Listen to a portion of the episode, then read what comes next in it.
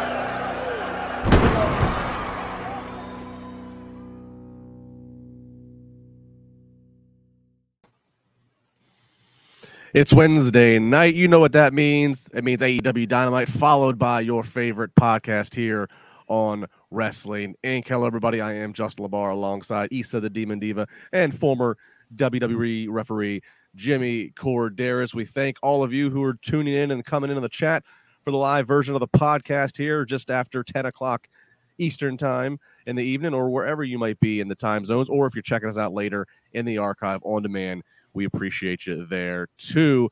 We got so much to talk about tonight. It was a very busy AEW Dynamite. Uh, we have some news stories to talk about over in the WWE world. But before, let's just uh, get the pleasantries out the way. Ladies first, Isa, what is going on this evening? Not much. Just having fun. I had a great time streaming AEW, watching it with my audience, and I'm here with you guys yeah, if you ever want to, uh, uh, as, a, as a little uh, appetizer, a little hors d'oeuvre before this mm-hmm. live podcast, you can watch along with Isa on her YouTube channel. Uh, Jimmy, how are things up in the world of uh, retired zebras?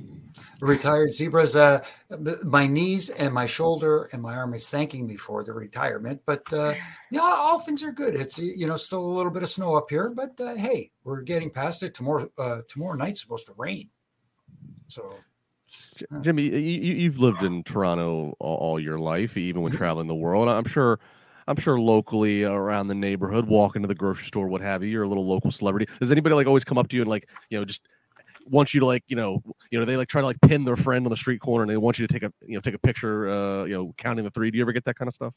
Not to that extent. Let's put it that way. But every once in a while, you know, somebody will be dr- walking by or even driving by and just saying, "Hey, how's it going?" and stuff like that. And you know, I just pretend I know them. Hey, how you doing? Good to see you. I think what Justin is trying to say is when we finally do this podcast live, all three of us together in the same place, me and Justin, one of us is gonna pin the other, and Jimmy's gotta count it, and somebody in the audience just gotta get the money shot, right? exactly. but if, if, if, it does happen that we do it live in the same place at the same time, I am definitely bringing the ref shirt. Ah! You brought it here to Pittsburgh for Chair Shot Reality when you did that when you're in the studio. Uh, that mm-hmm. was that was uh, fun. He brought it a couple of days ago, uh, like last week, to I keep heard. me and Jack Farmer in place. So I heard. Well, people people of Toronto, specifically in Jimmy's neighborhood, I implore you, if you start to see him now out and about, treat him like you're seeing a zebra in the wild. Stop what you're doing, drop what you're doing, pin, pin somebody, and make pin Jimmy count it. Just make it happen. yeah, yeah it's gonna it's going to be the softest three count you've ever heard. that, that, the shoulder just and elbow won't take it anymore. Oh man. Good stuff. Uh, of course, you can follow Jimmy at Jimmy Korderas across all the socials. You can follow her at NYC Demon Diva. The I is a one in Diva. Um, let's get into uh, some news first, uh, both in the world of WWE before we uh, spend the rest of the time on AEW. First off, Ric Flair on the bump as they had advertised, and uh, he and he was announcing uh, the next uh, member of the class of 2023 for WWE's Hall of Fame. Uh, many of us were wondering, we were speculating on this podcast Monday night, who could it be? Who does Ric have a connection with? I know it was thrown out in the chat room. I don't know if any of us on the air said it, but uh, lo and behold, it is uh, uh Japanese legend, the Great Muta. Uh, of course, uh, Ric and, and, and, and Muta had some legendary battles Uh, in the 80s uh, with each other.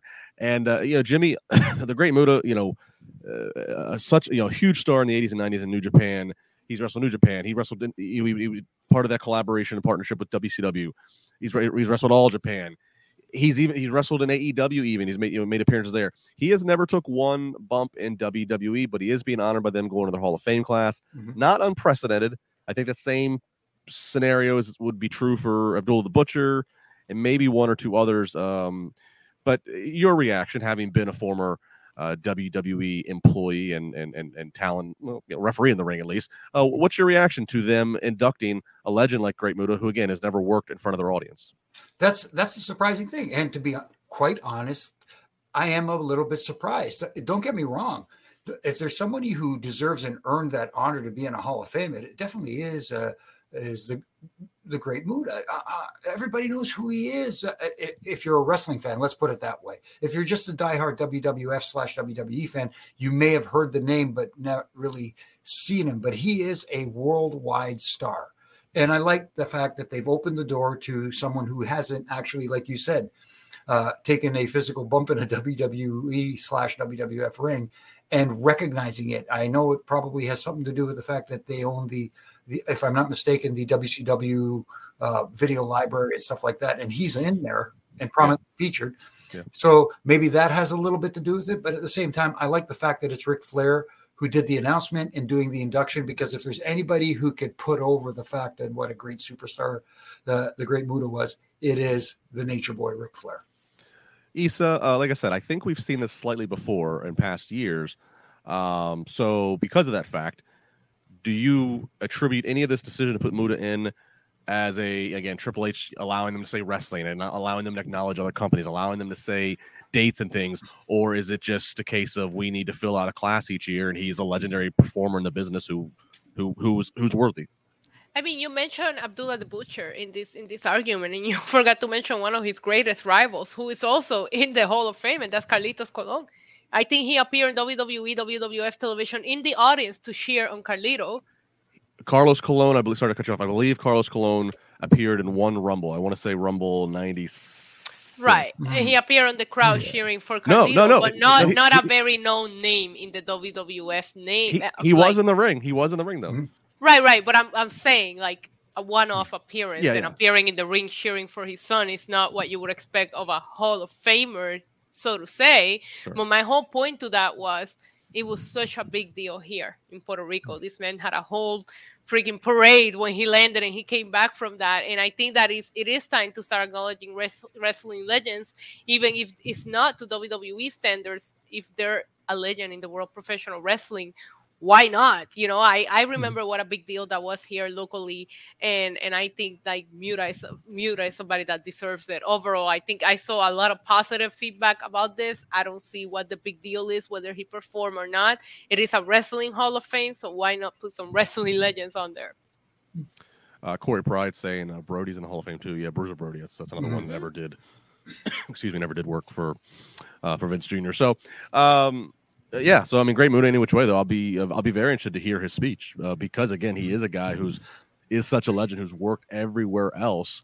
I'll be curious of his speech. I'll be curious of if if he has any comments about WW or maybe not even so much in a speech, but you know they always had the behind the scenes stuff going on the document. I'll be mm-hmm. curious to see the the handshake with he and Triple H backstage, or or Vince is there, interactions there. Just what how he's of course, going to be graciously welcome, but just what those what it's what the, what they're talking about, what the sound bites are. Mm-hmm. Um, and you don't know, maybe maybe Ric Flair did have some influence in having this in getting this done. Yeah, Yeah, I mean that that that's that, that's very possible, Jimmy, and then that would uh that would make this uh, tie together all the more. Mhm. All right, well, uh, another uh, another uh, couple names here, two of them at least, a few, a few of them in the story that are either in the Hall of Fame or will surefire be in the Hall of Fame. Uh, Brock Lesnar, Bobby Lashley, Stone Cold Steve Austin, Omos. Mm, verdict's going to be out for a while in that one. Uh, they all tie together in this story. So it looks like uh, we are going to have Omos versus Brock Lesnar at WrestleMania. That's pretty clear. Uh, Justin Barrasso of Sports Illustrated is confirming that Lesnar versus Lashley was originally going to be at Mania. That then uh, changed. They got bumped up to, to have their match at Elimination Chamber to kind of blow that feud off for the reason of they wanted to clear WrestleMania up for Brock Lesnar so he could have a match against Stone Cold Steve Austin. We've heard a lot of chatter that they had pitched for Austin to have again uh, a match again this year after such success last year with his match. Uh, and Austin, uh, you know, d- turned it down for the opportunity or for the money or for whatever the case may be. Uh, and so they needed to go, they needed to have something for Brock Lesnar. You're not going to leave him off the card if he's healthy. And so uh, the first time ever meeting of the Nigerian giant Omos versus Brock Lesnar is the plan B, plan C, whatever it is that we land on. Uh, Isa, I know how close Brock is to your heart, so I'll defer to you first. Um, I mean, I think Austin's just not going to fight Brock. It's just not worth the physical risk, right? I mean,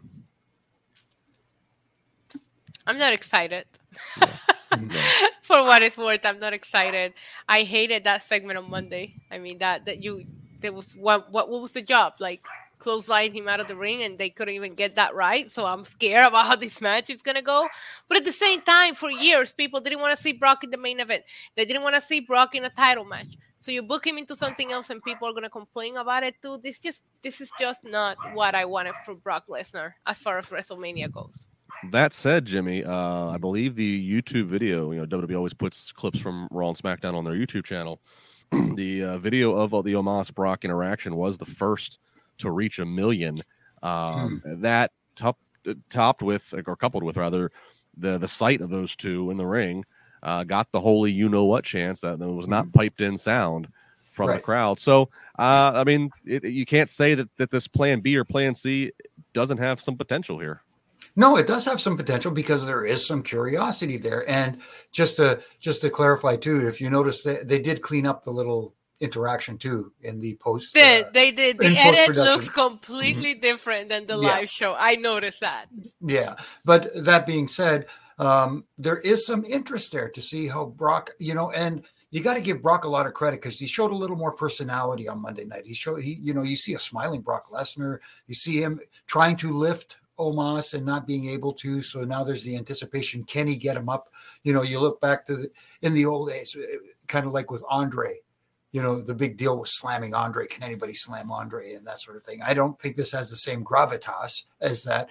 But at the same time, is can he get him up for that F5? And can you imagine the visual when he, which I'm assuming he will at WrestleMania? And uh, we talked about this on Monday. There are very, very, very few people who have kicked out of an F5. So Yeah. maybe it'll take an F10 or an F15 to keep him down, if you know what I mean. Yeah. So, there, but there is, like you, to your point though, Justin, you know, over a million views, there is interest there. Yeah, so uh, we'll see. Uh, they still have what I think two more Raws to build to uh, Mania, so we'll see. Yeah.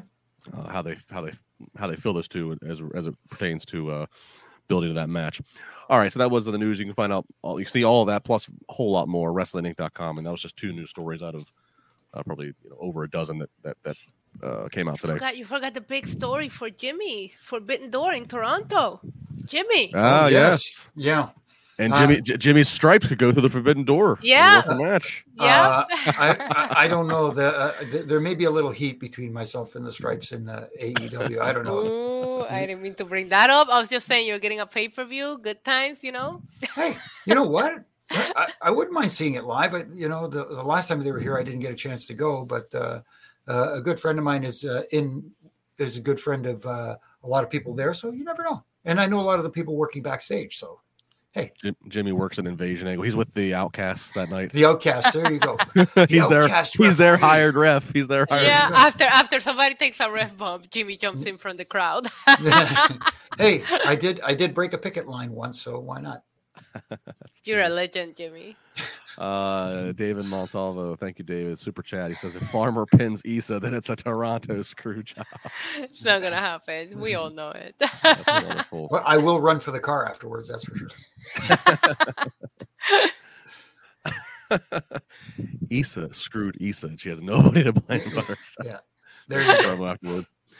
All right, before we get into Dynamite again, thanks to all of you who have uh, filtered in uh, into the chat room and are, are living it up. I know the chat room was going uh, was very active even before we started the podcast. It was kind of its own little watch along there, so we appreciate it. Uh, like, subscribe, comment on this podcast on whatever YouTube, Twitch, um, Apple Podcasts, Spotify, whatever wherever you're uh, getting your podcast here. Please leave a comment, rate. That helps us out as uh, we got an exciting 2023 to come. Uh, and as, as always, tweet us. Where are you when you are checking this podcast out? Uh, another super chat here. Antonio saying, "Well, they didn't start with Orange Cassidy, of course, talking about Dynamite. no, they did not." And Antonio, thanks for the cue. Let's get in to what they did start Dynamite with, and it was the MJF re bar mitzvah. Uh, MJF out uh, for his uh, celebration. Uh, starts off a little uh, knock on Canada of, you, of these people thinking that the Brett was actually entertaining. Reminds them that Sean is better than Brett. That's that's an easy low hanging fruit, but it gets the reaction. we get some dancing, and then finally, uh, Jungle Boy comes out before he can start saying anything. Sammy Guevara comes out before he can start saying anything. Darby Allin comes out. All three talking about how they want a title match. Uh, Jungle Boy uh, talking about MJF. He's only ever wrestled in Dynamite. He's never wrestled uh, Rampage, never wrestled Dark, never wrestled Elevation. He gets everything handed to him. Meanwhile, Jungle Boy has, uh, you know, has has been paying his dues. Gets everything handed to him, but yet complains uh, about things going on. Uh, Sammy Guevara talking about how he was never supposed to be anything more than Jericho's bump guy, but MJF has had the machine pushing him. Interesting choice of words, as the machine is usually slang for WWE's, uh, uh, you know, infrastructure. And then Darby Allin talking about when he decided to become a pro wrestler, and there won't be any bidding war for him because he just wants to stay in AEW because that's where he can be him. Uh, and he proceeds to mock and talk about how MJF is just like others in the company, uh, bitching and complaining uh, about the, their opportunities or lack thereof or situation on social media. Uh, this uh, know, brawl ensues, and of course, there's cake at ringside. So MJF uh, in his suit has to go through the cake. Uh, Jimmy, a lot to unpack here. Mhm. Overall, I would just say, and, and I, I don't want to get too in the weeds because I, I want to let you and Isa go in there. But uh, overall, I actually enjoyed this opening segment. I liked. Uh, I, I was entertaining. I was entertained by it for the most part, and it. I like that this is a new route that AEW is going to try to establish who's next in the title picture. No, I, I I get what you're saying, and like you said, for for for some of it, I was entertained. But there, you know, I, I like the idea of the guys coming out and and interrupting MJF because that's what he's known for. He's known for talking, and every time he got interrupted, uh, and hats off to MJF. Yes, you said low hanging fruit going with the Brett and Sean uh, line there, but then again, it got their desired reaction. He got the heat because they wanted to cheer MJF so badly. But the the only thing I will say was they lost me a little bit because the other three guys cutting their promos, it almost felt like endless cliche wrestling promos from them, as opposed to, you know what I mean? They showed a little bit of personality, but then again, it, it just uh, it- a little too much. Well, what what what I will say that was slightly confusing, Isa, and I don't know if, if if this came off to you, it was while I was entertained and while they got a little personal about girlfriends and fiancés and what have you, you know, even MJF selling. Okay, we're the pillars. We're we are the, the youth and and and uh, of of of, of AEW. Well, are you pillars, or as Jungle Boy and is kind of complaining, and, and to another extent, Sammy and Darby, are you three guys who aren't getting the opportunities you deserve and are having to pay too many. You know what I mean? So that was the only conflict, conflicting message I was trying to sort through. But what, what say you? Yeah, so I mean, I I think if you're a hardcore AW fan, this is probably like something that you want to see, something that you probably enjoyed. I didn't think it make any sense. Maybe Jungle Boy because he did defeat Christian at the last pay per view. We didn't see Darby. We haven't seen Darby since what he lost to Samoa Joe. What what did Sammy Guevara do at the last pay per view? Like some of these people don't make any sense for me that they're gonna come out and and and de- demand a title shot when they haven't been anywhere near the main event in months. Like it makes no sense. Again, I'll give the benefit of the doubt for Jungle Boy because he did get a big win at this last pay per view. I enjoy the banter. I enjoy the back and forth, and I think it's great to be booking this like four OGs AEW because AEW does cater to a very niche audience, and this is exactly what they will probably salivate over it. But it felt like for a while, I did think that anybody that was in the title picture deserved or earned their way there. Where in here, I'm like, so you just get a title shot or you get this segment because you're a pillar. We're, this is not a mm. construction company. Like we're not trying to build a house here. This is a wrestling company. So it, it, it, we, we, they have definitely moved, other than you know Jade Cargill later, which we'll, we'll talk about. They've definitely really moved away from well, let's not worry about the record. let's not worry right, about Right, right. And like I said, I did think Jungle Boy made a little sense. I'm not the biggest yeah. Jungle Boy fan, but he did get a big win at the pay per view, and I enjoyed the banter. I actually think Jungle Boy improved a lot. I mean, his share openly how much anxiety he gets when he has to cut a promo in front of a live audience. None of that came through in this promo. He sounded very confident. Um, but Sammy Guevara and Darby to me just made no sense. We see nothing but Sammy being part of JAS, who haven't really been scoring these big wins. And like I said, we haven't seen Darby forever. So yeah. you know, and I and I love the argument that MJF brought up, where he's like, okay, you have Christian, you have Sting, you yeah. have Jericho. I did it with mm-hmm. nobody. Like yeah. I thought the banter back and forth was great, but if we're going into a, a fatal four way, I'm not sure that these guys you know are at the at the title picture as of right now based on their last records. But like you said we've been forgetting about that and we have two months to build double or nothing. So we'll see where it goes. Again if you're a hardcore day one wrestling like aw fan this is for you and i'm happy that they're getting that. Yeah, and and to to further the, that point you made, like you said, th- this is a company that was saying, "Hey, uh, win and loss records matter."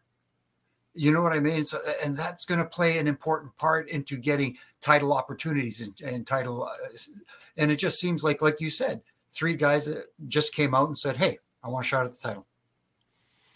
Yeah, let's just hope that uh, all three of them don't have to go through a series of challenges to uh, figure out who's mm. going to be the number one contender. Let's, let's keep waiting. we have two months. We have two months of our never say never. Our friend Tina Miller saying, "Hey, at least it was different." That is true. George saying in all caps, "Tony's booking." Uh, Corey saying, Isa, I enjoyed it. However, your argument is sound. Thank you. Thank you. So uh, it seems like kind of a it's it's a mixed bag here. Um, I also didn't like MJF going through the cake. I don't well, know. I when there's I, I, get it. You I get it. Then, then, then don't do the cake angle. I just you don't see there's no way that, you see the would, head of that, the table tribal chief going through a cake right now in this point of his career. You know, just just pointing out a fact and and I'm a little surprised. Uh, yes, they didn't open with uh, uh, the OC Orange Cassidy thing, but at the same time, opening with a promo segment that went that long was a little surprising to me as well. I mean, minutes. they took their time with it. Finally, they took their time with it and let it. Let they're it gonna build. Hopefully, like you just said, Jimmy, they're gonna build this story. They have to because mm-hmm. some of these guys that are involving themselves in the story don't make sense to be in the title picture right now. But we'll see where it goes. I'm open to seeing where it goes. Mm-hmm. Yeah, I mean, uh, um, that yeah, cake yeah, I mean, looked good too. That cake well, looked good. Well, when you have cake, some, some it, it, would be a huge botch if you have cake and somebody doesn't go through the cake. Uh, King uh, saying Miro has a better case than any of them. Oh wait, he was banished to the Shadow Realm. I do agree. I, nothing against the other three that came out tonight.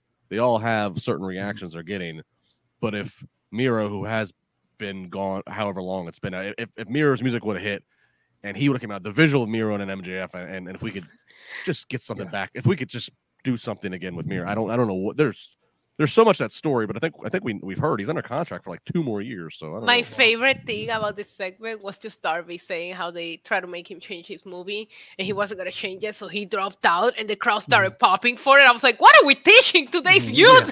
like, mm-hmm. why are we clapping for this man dropping out of college? Don't do that. yeah. Um, I don't know. Maybe I always say that his career can only go so long with his style. Maybe that college degree will be needed eventually. I don't know. Mm-hmm. Hopefully, he can go back and finish the credits. Know. You never know. but then again, but then again, and this I'm being serious. Actually, I don't think Darby's Darby's not a guy that can wrestle, nor if he even wants to. I don't think he's a guy that can wrestle through all of his 30s based upon his style. But he he has shown and they've utilized with his character. He could probably then just transition and work in their video production department if they, I guess, if he if he had such aspirations, because he does seem to have a, tr- a true. But he, he, but he dropped out. Do you think he knows how to use the latest editing software? Tony Khan makes him go back to night school. There you go. That's a storyline right there. There we go. Yeah. There we go. Uh, maybe he learns from Sting.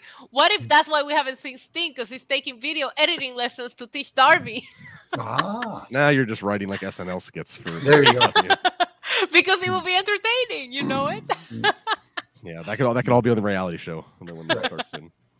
Darby tried to learn Adobe Pro. like, oh my God, stop.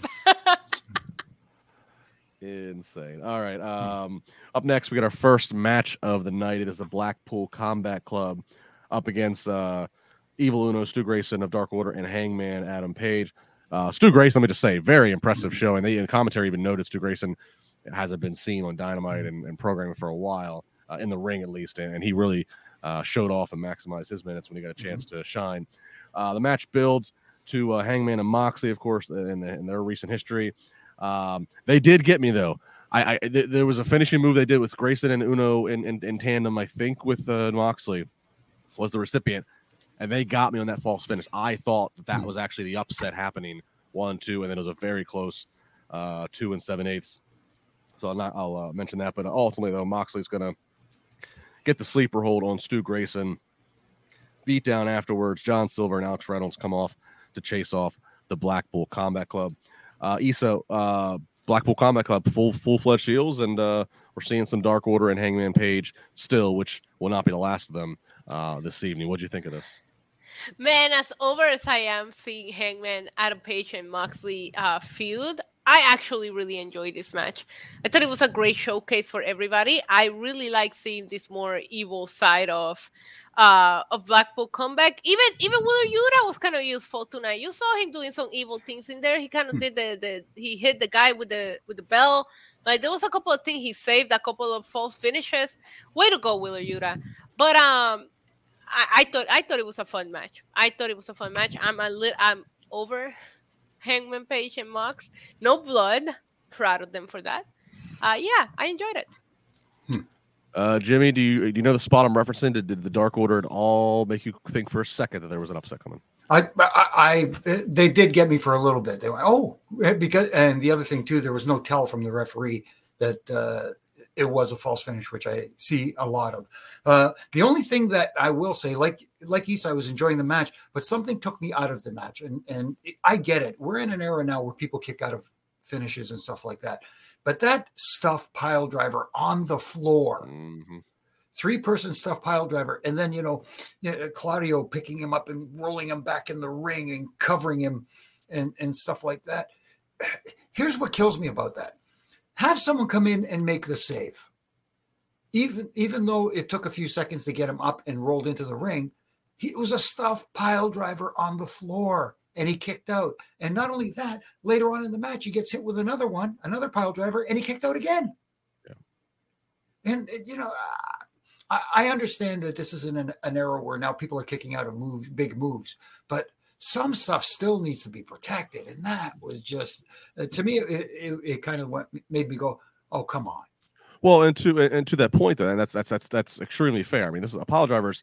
Apollo drivers a move that was, you know, for some errors and some ter- territories was banned. Like so, it's it's it's a it's a it's a patented move, and you're right. Then you have three people, you know, uh, applying it.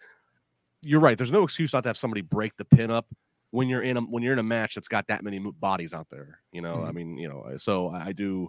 I think that's a I think that's a uh, a, a very fair and, and honest and, and really good critique. And I, I Um, know people are going to be out there going, "Oh, here he goes nitpicking again." It's just, I like stuff to make sense. I like reasons. Well, and and, and anybody, you know, again, we, Unacceptable, Jimmy. Unacceptable. well, and again, to anybody who's uh, watching or listening to this, I mean, obviously, we appreciate you taking any bit of time to watch or listen, even if even if you watch or listen to like find ways to angrily. Hate on be- us? Yes. I don't know if if, if, if, if, that's your if, if, if that if that is if that is what we're doing is we're helping we're helping you release. If that's our role, then I guess that's our role. But I'll say this to those who are like, "Oh, Jimmy's hey."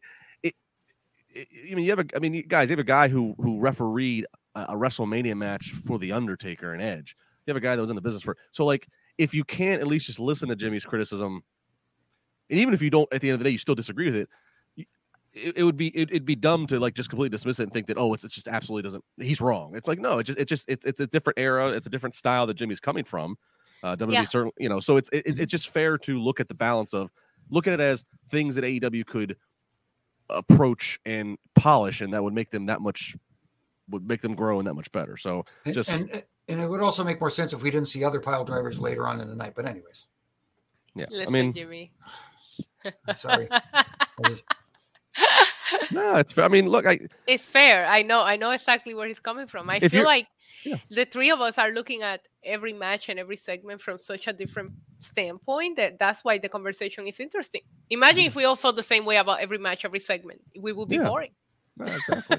No, exactly. But I just want to say that 'cause I've, I've seen people hate on Jimmy, and I know that like that they hold AEW like really close to their heart, which is fine. Be loyal fan, be dedicated. But if you just if you just dismiss Jimmy just because he disagrees with you, like you're missing a chance, even you as a fan, to like m- make yourself a little bit more aware, smarter to th- things that could be enhanced and done better, so that your beloved company is do, you know Flourish. is doing Uh, better. and Flourish, that's, flourish, the, yeah. that's the thing that people don't get. I want to see this company succeed and move forward and grow.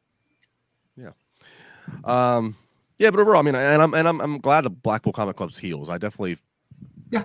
definitely, I, I'm vibing with that more than when they were still trying to, you know, Regal's gone. We're still trying to be faces, but yeah, I'm I'm I'm good with the heel the heel deal. Mhm. All right, up next, Jade Cargill. She has inter, in, uh, uh, laid out a Canadian, issued a Canadian Open challenge. Uh, I don't know her. I, they say she's a 17 year vet. Uh, maybe Jimmy, maybe you do since you're up in Canada. But uh, shout out to Nicole Matthews, 17 year vet. She's uh, apparently an independent worker uh, in Canada, but she gets her uh, 15 seconds of fame, and that's just about exactly what it was. Uh, Right. Jade hits her jaded finisher, and 54 and 0. Jade Cargill advances to Renee Young comes in asking what kind of competition are you looking for. Jade says, to Yo, Renee, she was coming for Renee. "Hey Renee, Yeah. you're Canadian." Renee got out of there, uh, as she should have. And then, Renee's music, smart lady. and then music hits, uh, and Taya Valkyrie showing up, um, uh, also Canadian, showing up, and she ends up hitting Jade's own finisher on Leila Grey, who of course is out there in Jade's corner. So, uh, Isa, this is kind of exciting. Taya Valkyrie, she's been around. She's a, a well-known name. Um, we we've talked about how this secondary woman's title, you know, Jade's just doing this Goldberg esque kind of thing, but not really beating anybody. But now looks like they're finally ready to give her her first real challenger that's going to be built to. This, is this is this is needed. One thousand percent needed. I I need Jade to be involved in a feud with somebody that has the name value that that, that, that you can build that disbelief that she could lose here, right? And and I'm gonna be stop it, mm. stop. My dog is excited about Taya. We love we love Taya in this household. Okay, I'm gonna be blatantly honest. Bias here. I had a chance to interview her not too long ago, and me and her sat off the air before I started recording the interview for 10 minutes talking about our dogs. So how can I not love her after that? You know, Yeah. she had her dog in her lap and I have my dog in my lap as we're going into the interview. We bonded. I love her. Um, and, and then uh, Tony Khan tweeted the, the, the graphic that she's all elite. This isn't a one-off for for Jade Cargill. It sounds like Taya's here to stay. I love her. I think she's different. And I think when she had that face off with Jade Cargill, it felt like, okay, this is somebody that can keep up with her, right? Size wise, name value wise, experience wise, levels above Jade Cargill based on what we know. I'm excited for this feud. I'm very happy for Taya. Welcome to AEW. Hopefully, hopefully she stays relevant and, and they they book her the right way. And this could be a chance for Jade Cargill to uh, have her learning curve uh, grow quick, quicker than it's been uh, working with somebody like Ty, uh, Bernie DC, uh, kind of playing our stats as he tends to do. Thank you, Bernie. Saying Nicole Matthews was actually in 2018's Mae Young tourney, Ah, beat Isla Dawn in the first round and lost to Tegan Nox the second round. Thank you, Bernie, for that. Thank you, Yeah. Bernie. Uh, so good, to, good to hear that. And uh, Jimmy, uh, Yeah. Mike Martin, uh, backing up what I was saying here a minute ago on my soapbox about uh, people not listening to, to what you have to say, saying I don't get how far off Jimmy is on a lot of things when he's been privy to so much.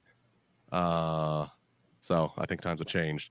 So you know, everybody everybody got their opinion. Yeah, they got their opinion. And as I say, uh, when the wheel is invent- was invented, it was made of stone. Then it became wood. Then it became rubber and vulcanized rubber, and so on and so forth. And it evolved. But at the end of the day, the wheel is round because it won't.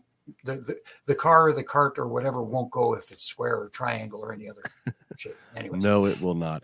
Uh, Jimmy, uh, Taya Valkyrie coming out, and she is uh, Mhm. she is the newest uh, member of the AEW roster, and seems to be the next uh, primary challenger for the TBS title. Your thoughts to that? No, great addition to the to the women's roster. It just uh, uh, they haven't been featured uh, in a way that you know accentuates that roster, if you know what I mean. It's and a lot of it has to do with the fact that they've only got two hours on Wednesday night. They've got one hour of of, of Rampage on on Fridays, and the rest is all online stuff. And yes, I understand that people are saying the wave of the future is going to be all you know viewing online, but as of right now you get seen on TV. That's where the money Yes. is right now.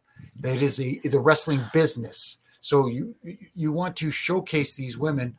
Uh, I don't know. Maybe maybe is it possible they they're trying to get ROH on television? Maybe you can pitch a, a women's show too. Who knows?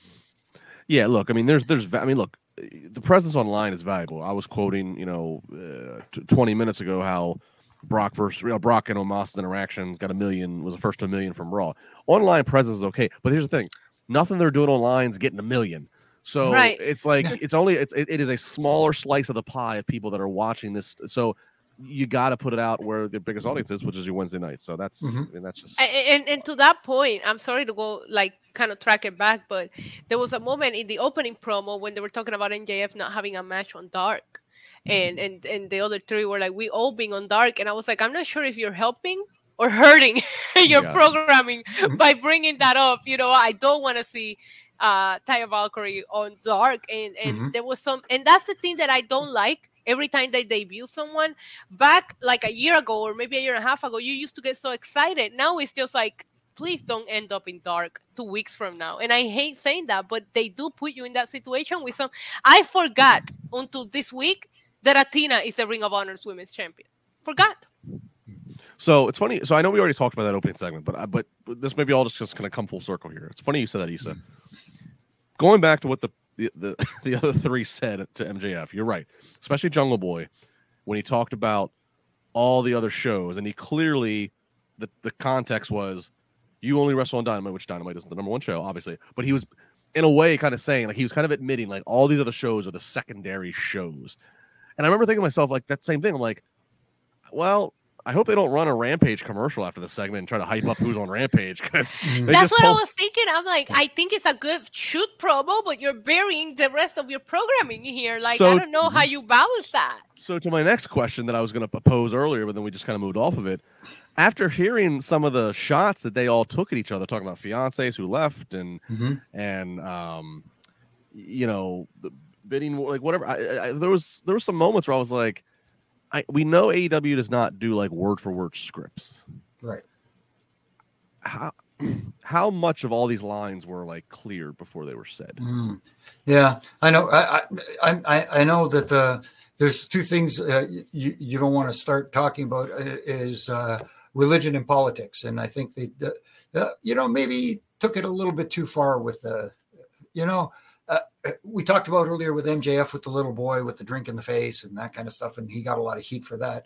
Uh, maybe some of the stuff he said uh, from a religious standpoint might rub people the wrong way as well, and not in a pro wrestling type of uh, wrong way, but in you, you know what I'm trying to say. You, you know, you, you got to be careful sometimes with what, what you spew. Yeah, I, I, I mean, I'm so, I'm so uh, non-traditional and or inactive with day-to-day religion. I'm so there's so much more education I need. I don't even like. I didn't. I I I heard what some of what he was talking about when he was when he's you know Mhm. promoting you know Judaism and, and I was like, I'm not even gonna. I'm, I'm not even gonna comment on this because I'm so you know. I don't I don't have a problem with that. It's just I feel that- the same way. It I, just, I, I, I go to I go to church for two reasons: a wedding or a Mhm. funeral. Is uh, that's really Mhm. where I'm at usually with, ch- with Yeah. church anymore. Um, but yeah. So the bottom line, Taya Valkyrie, welcome to AEW. yes. Good to see her. Up next is the ba- debut of QTV, a little, T- a little TMZ parody where they have spun the real life San Francisco car robbery that happened to Wardlow and all of his things, which I can tell you, folks, is legit. That did happen. The big man was ready to kill somebody if he could have found the uh, perpetrator. All of his stuff was stolen out of it. Uh, but they've spun it. that it was QT Marshall and company behind it. And I'm like, I don't hate that. Why not? If, if, if, it happened, it happened. Make it, you know. But if it gets some heat or can add add to the story, uh, some funny things. RJ City's in the back with a little cameo. That's fun. Um, and finally, uh, Hobbs. They say that they have Wardlow's passport. That's why we don't see Wardlow tonight. Mm-hmm. And uh, finally, Hobbs saying, "I think it's uh, it's it's Will's world, bitch." Mm-hmm. Jimmy, are you down for QTV? Yeah, QTV's all right. I mean, it's just uh, again, uh, how far do you take it, and does it turn into an in-ring? I, I instead of QTV happening backstage, I you know have it happen in the ring where people can actually react to it and get a live response from the crowd. But, yeah. I think, I think eventually, if, if this sticks, do it. But I actually agree. Do the first couple, pre-tape it so you can get the lines right, you can get the editing right, mm. whatever. I mean, because they're all they're parodying the T, the TMZ show where I don't even know if it's on the air still, where or um the, the, damn editor of the is it Harvey something or where yeah. he's sta- Levine, stand, yeah he's standing there over the cubicle. Like, I mean, so they have to quick edit. You can't really do that. And it would be hard to do live. So I'm actually okay with how they package this, Isa. I mean, I thought it was kind of, I don't know, it, it wasn't too long. Hmm. You know, yeah, I, I popped for it. I thought it was uh, it was well done. Uh, Jimmy, I'm sorry. I actually like the fact that it was pre-taped because we see so many talk shows in wrestling that are in the ring and they all end the same. This felt different. It was refreshing.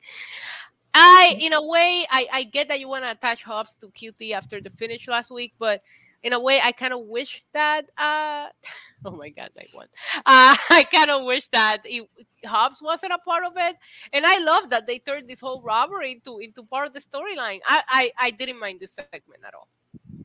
Thought it was great. Mm. If you're watching cool. the video, this is why you got to watch the video version. Sometimes we throw up comments without even narrating them. Mm-hmm. Uh, for so if you know, you know, you can watch the watch the video stream. Uh, yeah, I don't know. That was fun. I think again too, like they're trying, they were trying doing comedy. Comedy. They're trying to like compare Wardlow to like Batista.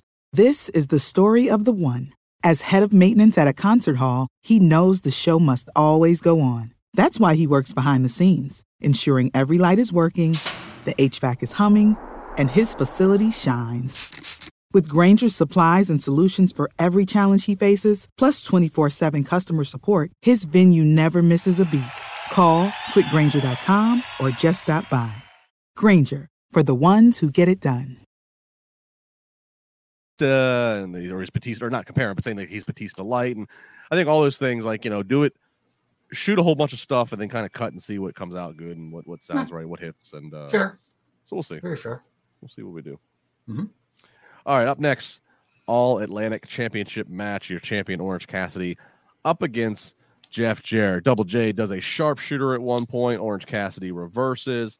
Um, match was going. I, I was enjoying the match. I was, in, you know, Double J knows how to get heat. Uh, I was enjoying the match. Then things started to get nuts, and not slap nuts, but just like dumb nuts. Um, there's a ref bump and so then so so Jimmy's Jarrett favorites, Jimmy's yeah. favorites. Mm-hmm. So the ref bump, and then Jarrett has his guitar in hand, getting ready to use the guitar. Well, then here comes Aubrey Edwards, the other referee. Out mm-hmm. out of she comes all the way from the back, all the way out, takes the guitar, you know, wags the finger at Jarrett. At, Jarrett. Mm-hmm. Uh, so that all happens, and then and then and then like it looks like, and then and then uh, Orange Cassidy tries to do like a weird Eddie Guerrero imitation where he gets the guitar to Satnam Singh, and then and then and then Orange lays down as if he got hit with the guitar, kind of, but the guitar is still intact. Uh, so then Aubrey throws Satnam Singh out and throws Sonjay mm-hmm. Dutt out, and that's a whole thing.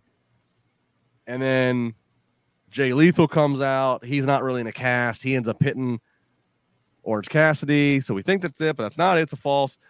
Jarrett uh, keeps going. Uh, Orange Cassidy eventually gets the win. Uh, uh, so I have to go to the referee first.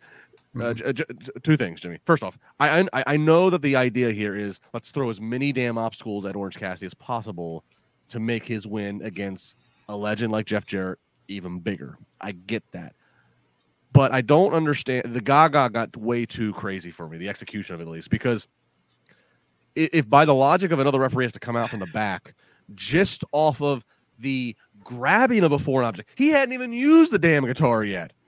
And Mhm. by that logic, there should be another referee out there every damn match. E- e- exactly what I was thinking, and I, it's like you have uh, X-ray vision here because right here on my notes, I, don't- I, I'd hold it up, but it says too at the end of this match. It says too much Gaga, is exactly what I wrote down with an exclamation mark. I But- like Radio Gaga. I like Lady Gaga. I do not like confusing AEW Gaga. Yeah, exactly. And here's the thing, too. Okay, I understand sometimes it happens where there's a ref bump and you introduce a second referee to the ring. But here comes a referee to the ring instead of running down to get the storming down like you're like "Dur, dur, dur, dur, dur, dur," stor- uh, like an uh, yeah. come on. You know, again, here it is. It, it, it's almost like you're accentuating yourself. Run down, do the deed, do what you're supposed to do, and and again, if you're going to do it for one match, it, it makes sense to do it for all. And it's not just AEW that does this. This is happening across the board. And, and this Every, spot, you know, and this it- spot, like like this spot would have made in my mind, in my Mhm. mind, and I and all I am is just a long time fan who's gotten to dabble in things.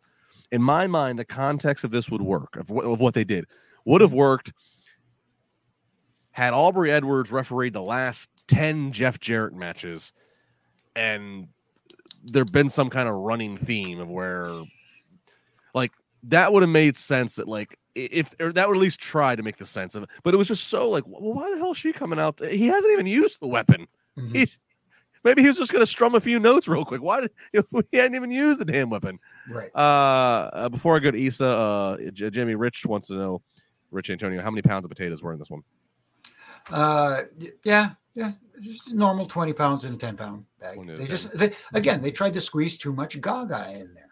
A lot of potatoes uh isa of are we, are we, potatoes. are we making mashed potatoes here with this what did you, what did you think of this Uh, Jimmy, my notes. I'm gonna send them to you on Twitter. It literally says "ref bump." Shout out to Jimmy. That's my note. on this match. I thought there was a Oh, couple of really good uh, false finishes in which I thought that Jeff Jarrett was winning here, and he. It, it made me wonder the heat on that would have been insane but yeah a little too many distractions a little too many things that couldn't i couldn't suspend my disbelief but overall entertaining entertaining if you're willing to overlook these things Yeah, uh, but again, here's the thing. Uh, Here comes uh, Jay Lethal with the with the gimmick, and you know now foreign objects. You're kicking out of shots with foreign objects too. I mean, so at some point, it's got to mean something. It's got to draw the line somewhere. Uh, Orange Cassidy's still champion. Uh, Mhm. uh, we did some super chats uh, or, uh, that we wanted to grab to earlier than we, we moved. Uh, Mr. Uh, Pilon E805 saying uh, for five bucks, thank you very much. Can you see a matchup with MJF and Miz promo if WWE and AEW can work together? Eh, WWE and AEW aren't working together anytime soon, but uh, if in 2024, if MJF in fact does uh, jump ship, uh, I think that Hmm. there is a there is an, an inevitable Miz TV episode awaiting. Oh, I can only imagine. I got I So got some no. Miz vibes out of the out of MJF tonight with the suit, the sunglasses. There was a, there was a I I saw it. I it made Mhm. me want to see this promo battle. Yeah. Yeah.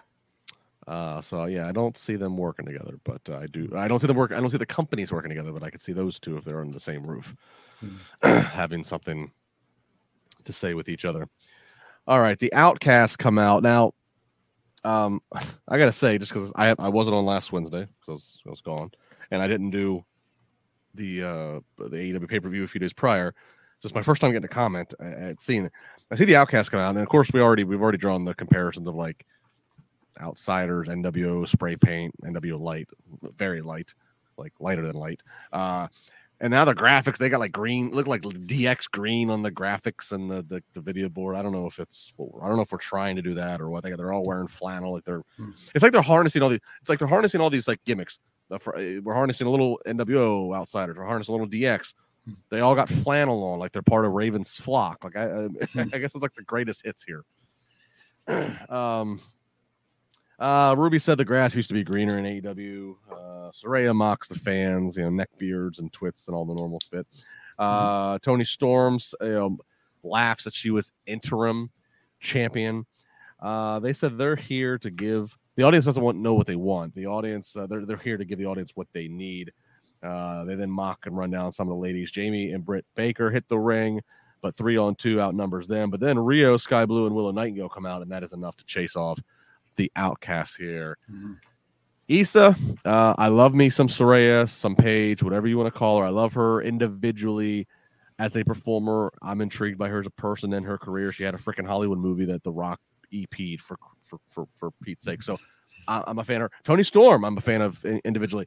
I love Ruby, Heidi, whatever you call her. I lo- I've always loved her in very unique look. I'm sorry. That does not mean putting all three of them together in this deal is a home run, and it's not for me. I I think it's this whole almost NWO wannabe vibes that we're getting from these ladies. That's not what's clicking for me. I did think that Ruby made some very interesting points last week, and I did think that they made some very valid points this week.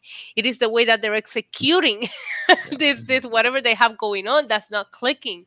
Because they they really do have valid points when you hear their argument, but this whole spray paint, the outsiders, that's that's the part that's not clicking for me. I wish they were just coming out as themselves, drop the spray paint, drop all of that, and just explain why you decide to to unite. And, and I Mhm. think that will click a lot more than what they're doing right now. Maybe they're trying too hard.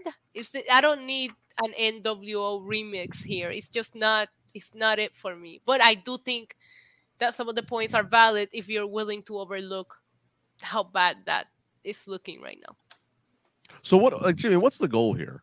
Like, I- wh- like what is the like? What's the Jamie Hayter and Britt's kind of the two that they've been most s- consistently kind of feuding with. Mhm.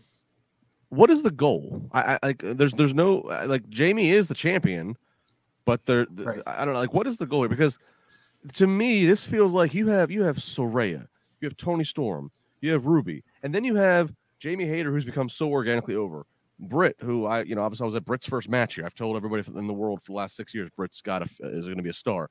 You have all this talent that's either established and has been to the top of the mountain, Mhm. or who's up and coming. You have all. the- There is a ton of talent that's coming on the screen in this segment, but it just like is this is is this Tony Khan needing some writers, or is this the is are, is the talent booking themselves and they're just all booking themselves in a corner? Like what is this? Uh, uh, that's the thing. What is this? And that's the problem here. This is something that happened organically. This us versus them mentality. Oh, here are the people coming from that other company that we don't like right now, and they're taking over and they're taking spots away from our homegrown, at quote unquote, homegrown talent. So the rivalry and the you know us versus them is a good idea in theory, but keep it simple, stupid. They're trying to overthink it. Like I sometimes uh, you know, like you guys said, they're trying to make it come off as uh, maybe the invasion angle or something like that, and and that's not what this is. This is some some talent that's left one company to go to another company for another a, a different opportunity,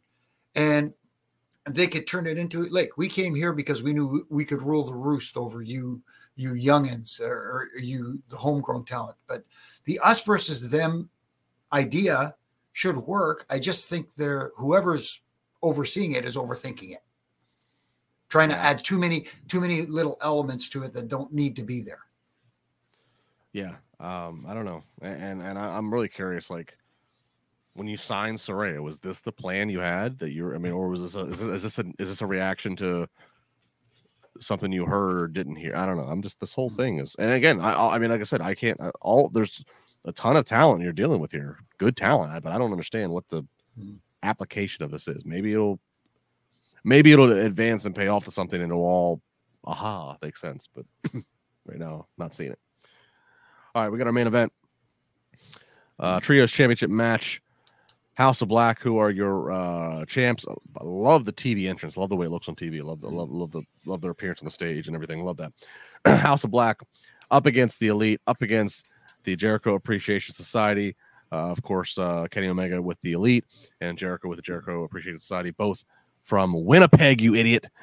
Um, we really build to the Jericho Kenny interactions. First, it's a hockey fight, then it's them working together to slam Brody off the top rope.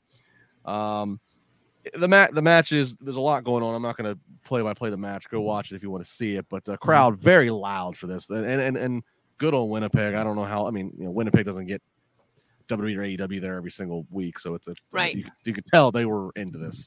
So Mhm. good on Winnipeg. All right, here's where the real interesting uh mistimed stuff all comes here. House of Black gets the pin on Daniel Garcia. So House of Black wins. Figured they would. They retain the titles.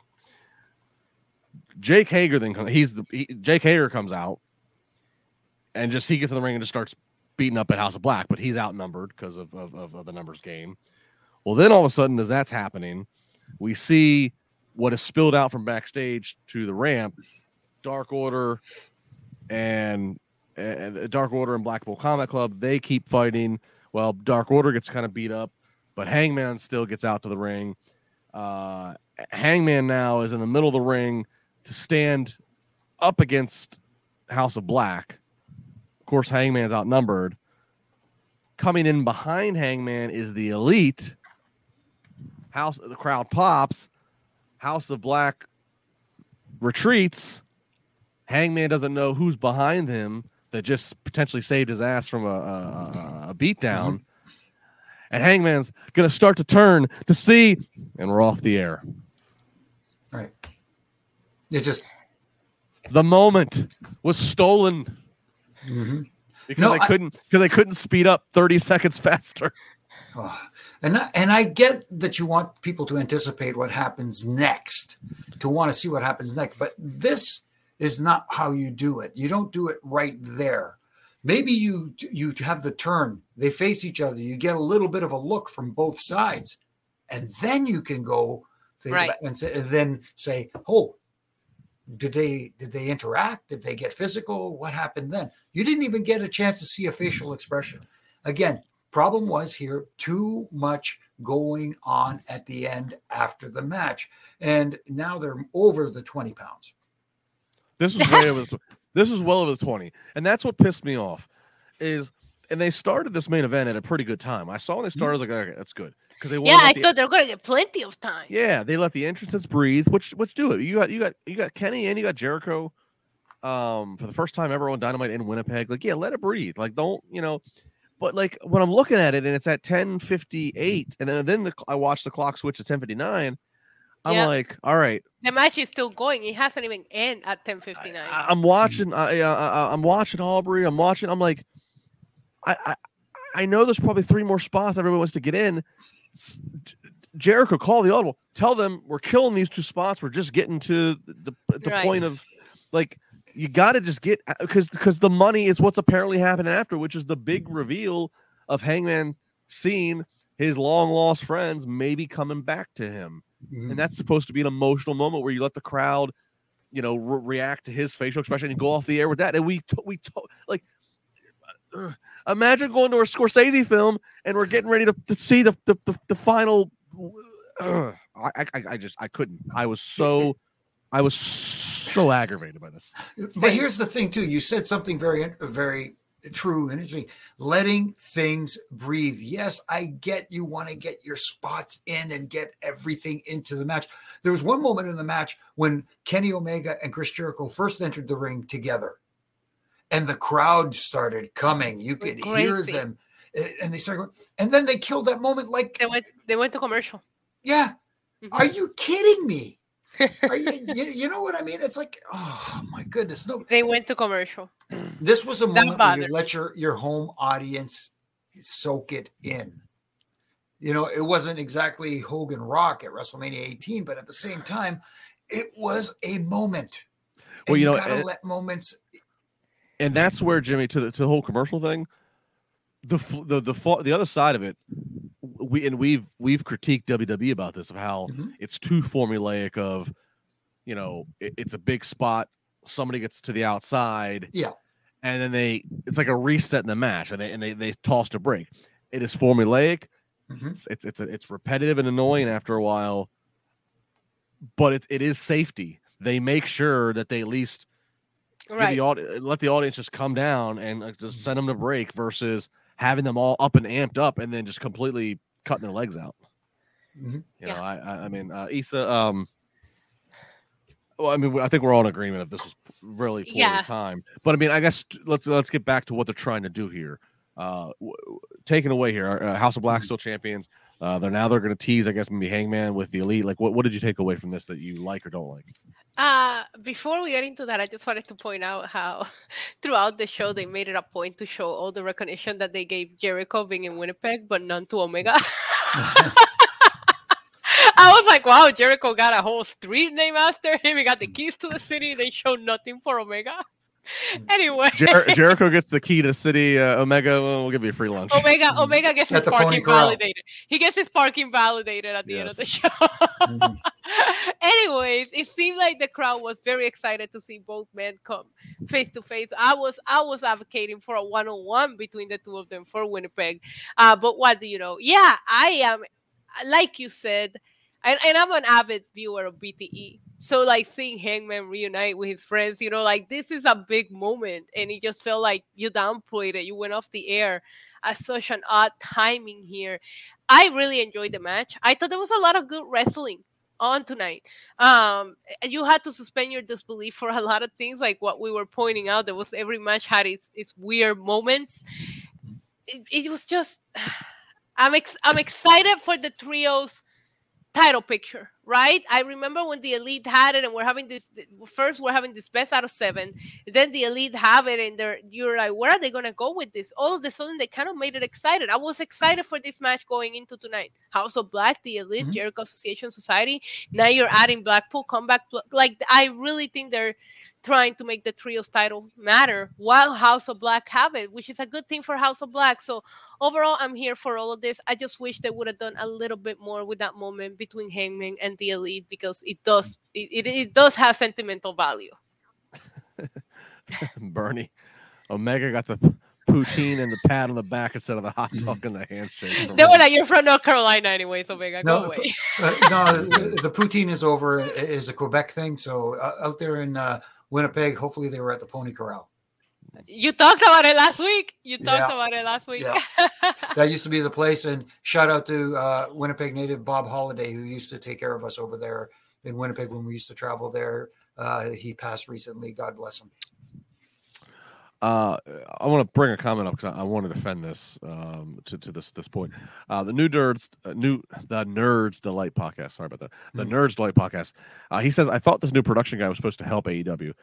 He's referring to Mike Mansury, who we talked Right. about some uh, weeks, maybe months ago now, who uh, had worked with WWE, and now he is kind of heading up, kind of in the Kevin Dunn esque role for AEW production. Uh, Nerds Delight podcast. The timing uh, of what we're talking about here has nothing to do with this guy. It has nothing to do with Mike. Mike, you, you believe me, Mike is in the production truck. He is certainly, if he, he or somebody on the staff is certainly screaming. I don't, I don't know how, I don't know how AEW does it compared to how WWE does it. I don't know how the communication, like, I don't know if Tony's talking to the truck. I, I don't know how it all goes, but trust me, excuse me, Mhm. Mike is in that truck. He is screaming for them to get moving as he's looking at the time and knows what they're trying to Mhm. finish with. Right. That's not on him. And Right. Jimmy can speak to this. At the end of the day, it comes to the cues that are being given to the ref because the ref has to get the earpiece. She and it's just it's Aubrey. The ref has to then the ref can and then and then the ref can only do so much. The ref can convey. The talent then has to re- react accordingly. And mm-hmm. I'm surprised that Jericho, of all people, was in there, and and he didn't. Maybe he tried. Maybe he's, I, who knows? I I don't. We don't. We we none of us know. But it, it didn't happen. That's the bottom line. Whatever was relayed, it didn't happen. They didn't move fast enough. So this has nothing to do with the production. In fact, I'll say this. You know, uh, some little things, and a lot of people would look at. Here's some things that they've they're doing better with production since he's took over. Mhm. You might notice they now, and th- this is stuff that no fan cares about, but you brought it up. I'm gonna bring it up. They now are making more space. They have their stage, they have the ramp, they have more space between the ramp and the aisleway. That is now so they can get the previous segment out of the out of the picture, and they can have mm-hmm. the next segment come down the ramp. They used to not do that, and that's a WWE No. thing. They mm-hmm. used to not do that. They used to let the losers and the whatevers of the last segment stumble up on the ramp and then they try to shoot around and try to have the next people walk mm-hmm. around and it looks sloppy as f so they've there's that uh and there's a lot of other things that they are starting to that that they're- they've improved if, if you're looking for it so Right. Their production is growing where it can but it, it it's it's that this was nothing to do with production this And is let's everything keep to it do real. This with the whole timing issues are is every company's like Yeah. It's, it's a fall for it at one point or another. We seen WWE cut it close on their on their finishes as well. It just happens. It happens. Here's the other thing I will say though. Here's one thing that from uh, and I, I wouldn't be surprised if production says to Tony, please have them start doing this. It drove me nuts. And I almost Jimmy I almost text you, but it all happened too fast. Mhm. Trios match this main event. All three of these trios that came out all have great entrances. hmm I com- I complimented the House of Black a minute ago. I I, I popped for the Elite and, and, and Kansas playing, Mhm. uh, and, and of course JS is over with with Jericho song.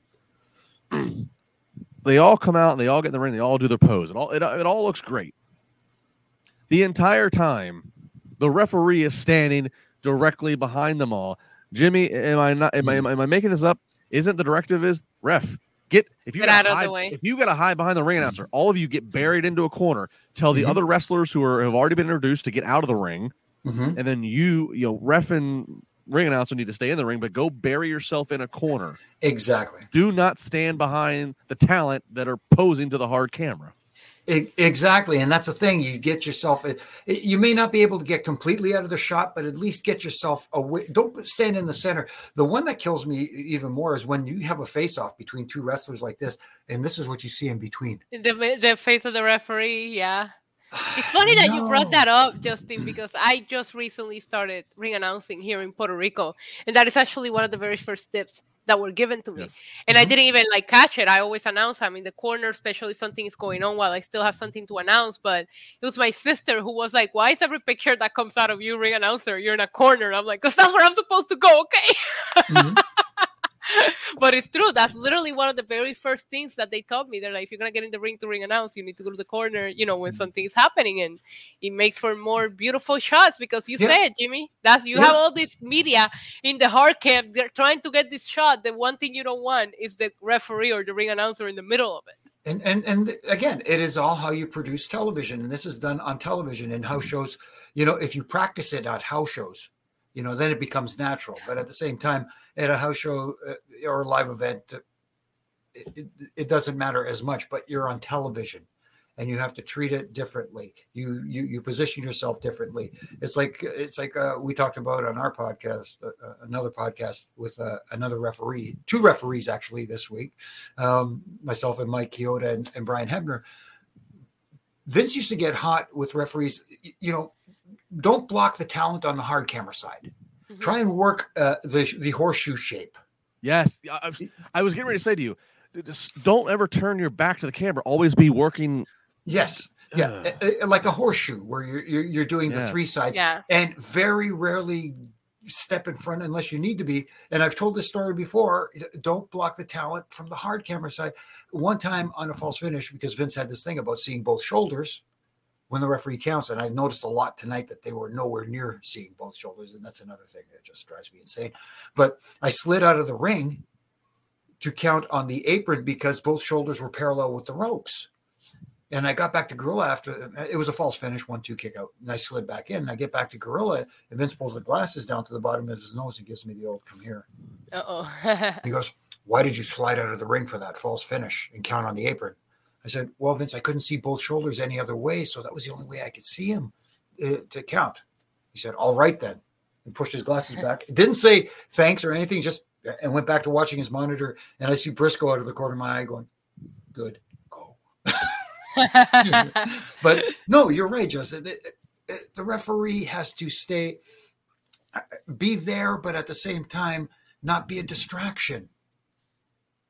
Yeah. Yeah. Anyway, Yeah, I- I Literally know. one of the first things that was said to me when I started doing what I'm doing now. And it was like funny. I'm like sitting here waiting for tips on how to announce what they wanted me to say. And they were like, no, go to the corner. And I'm like, okay, got it. like that's all I kept hearing. Yeah. So it's, it's funny that at every level, and and you start seeing it differently in, in once you're in different roles. But that is a big, that's a big part of it. Isa, the first the, the Isa, the first time I ever started thinking about this and had to think about it, and I had had Mhm. good people had good people advising me was you know, over ten years ago. I was special guest refereeing in a storyline. It was uh, PWO Wrestling, Johnny Gargano's family's promotion in Ohio, and storyline. I, I had a special guest referee, and it was like always stay to the third. Yeah. Don't be don't be behind any one of the talents, and don't be in the wrong situation like we said, right in the middle of them. Stay Right. there third, st- stay off of them, so they're not going to be whip lashing, whip Irish whip. You know, it's like, Mhm. and it's like you never, Yeah. again, you never think of these things, but then all of a sudden, you when you apply yourself in the situation, Right. apply yourself as a rep, apply yourself as a ring announcer, yeah, apply yourself, apply yourself as the, as the as the executive producer in the truck. You start thinking, "W- okay, where where should I be? What should I be doing? Right. You right. know, it's just, Right. Right, and they told me that too. Like I, like I was saying, like that when I first came out and welcoming the crowd to the show, they were like, "No, we want you front and center for that." As soon as you announce this person, go to the corner. and I'm like, Well- like my brain is. Like, I think I remember go to the corner before I remember the name of the next person I'm gonna announce. You know what I, I, I you know and I and I and I I I I blamed Aubrey for being right there behind the trios making a thing. she's one. She's one that you see in Well, the middle of all the but you know, shots. A lot uh, of. Yeah, you know, but I was going to say this. I blame her. Uh, I've enjoyed his work and I enjoyed his his book when I read it. But Justin Roberts was standing there too, and it's like he's Yeah. he's he. I, I'd like to think that he should know better too. He if he's Mhm. Right. and I, so I don't I don't I don't know I don't know. I was like, why, dude? Why are you standing? You should not be, go to the corner. You're you're Mhm. you're, you're, you're sc- if the trio's posing can be used as a nice piece of B roll for a video package forever. Now the video package Mhm. forever has you standing there going like Yeah. Yep. yep. It's a great point. It's a great point. See, it's not like Tony Chimel who has trouble getting out of every camera shot, but um, I digress. Anyways. Oh, the Flyers fans. All Mhm. right. Uh, that's going to do it for our AEW Dynamite talk. We appreciate all of you guys again. Uh, like, comment, subscribe, do whatever you got to do. We love it if you tell us where in the world you are. How do you listen to this podcast? What are you doing? Are you driving? Are you uh, working? Are you in class? Are you cleaning the house? Are you working out? What is it? We'd love to hear it. Appreciate it. Uh, hard plugs and goodbyes for the night. Isa, go first. Uh, people can find me on Twitter at NYC Demon Diva, same on Instagram, especially here on YouTube, getting so much closer to these 20,000 subscribers. We're going to have a big party when we reach it. So uh, go subscribe to my channel. I do live watch alongs for Raw, NXT, Dynamite, and SmackDown. So if you guys want to hang out with an awesome chat and community, come hang out over there. Jimmy K. Uh, you can find me here on Wednesday nights, like tonight, and and Monday nights with uh, Triple J. And you can also catch me on Wednesdays. It airs. It, goes out there. Uh, the Roughing It Up podcast with my good brother in stripes, uh, Brian Hebner, uh, who this week our guest is Mike Chioda. It's the first time in like 20 years that we all got together in the same place at the same time. Well, via via satellite, let's put it that way, or something like that. But it was a lot of fun, and you can catch me doing my and Rants daily on on my all my social media platforms, and I also have and Rant T-shirts out there at ProWrestlingTees.com. Very, very good. Uh, I'm at Justin LaBar. Uh, Monday nights, of course, with Jimmy and Jack after Raw here, and Wednesday nights after AEW Dynamite. Uh, I should be back this Friday morning on Sirius XM after a few weeks of hiatus. Spar with LaBar on channel 156. Should be a good time. And uh, yeah, WrestleMania is quickly approaching. Isa's going to be out even get me there on. Don't even give me. I'm so. She's going to be out there on assignment. So many outfits to buy, Justin LaBar. Jack Farmer's probably going to be out there. They're probably so her and Isa, him and Isa are probably going to fight. So so Jimmy and I will be back here in studio, Mhm. uh, holding it down. Uh, we'll we'll be getting the uh, we'll, the while while Jack and Isa then will just kind of like invade the stream via cell phone and via Yeah, we're all gonna There we're gonna go. crash. Send us the links. We're gonna crash all of your guys' streams. yeah, that, that's gonna happen. So it ought to be a good time. So make sure you are, if you have not yet, hit the subscribe button on whatever platform you are, so you make sure you do not miss these huge wrestling podcasts coming up for these huge wrestling events that has all of us and the personalities uh, here at Wrestling Inc. Thanks to everybody. We really appreciate the support. That's gonna do it. Uh, I think the next podcast. Uh, I don't know if there's. I don't know if there's a Friday? Raj.